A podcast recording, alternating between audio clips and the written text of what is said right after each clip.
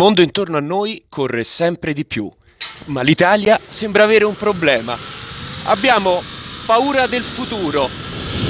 Abbiamo perso velocità, abbiamo iniziato ad andare lenti. Abbiamo paura del futuro nel senso dei nuovi lavori, della flessibilità, delle pensioni che non ci pagheranno mai, dell'immigrazione. Abbiamo paura di tutto e allora non vogliamo rischiare e ci chiudiamo in una nostalgia di un piccolo mondo antico che però è finito, è morto, non esiste più.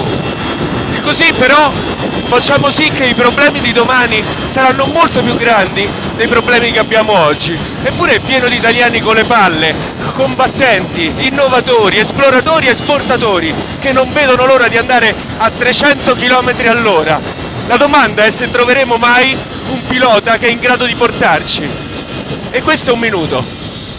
Thank you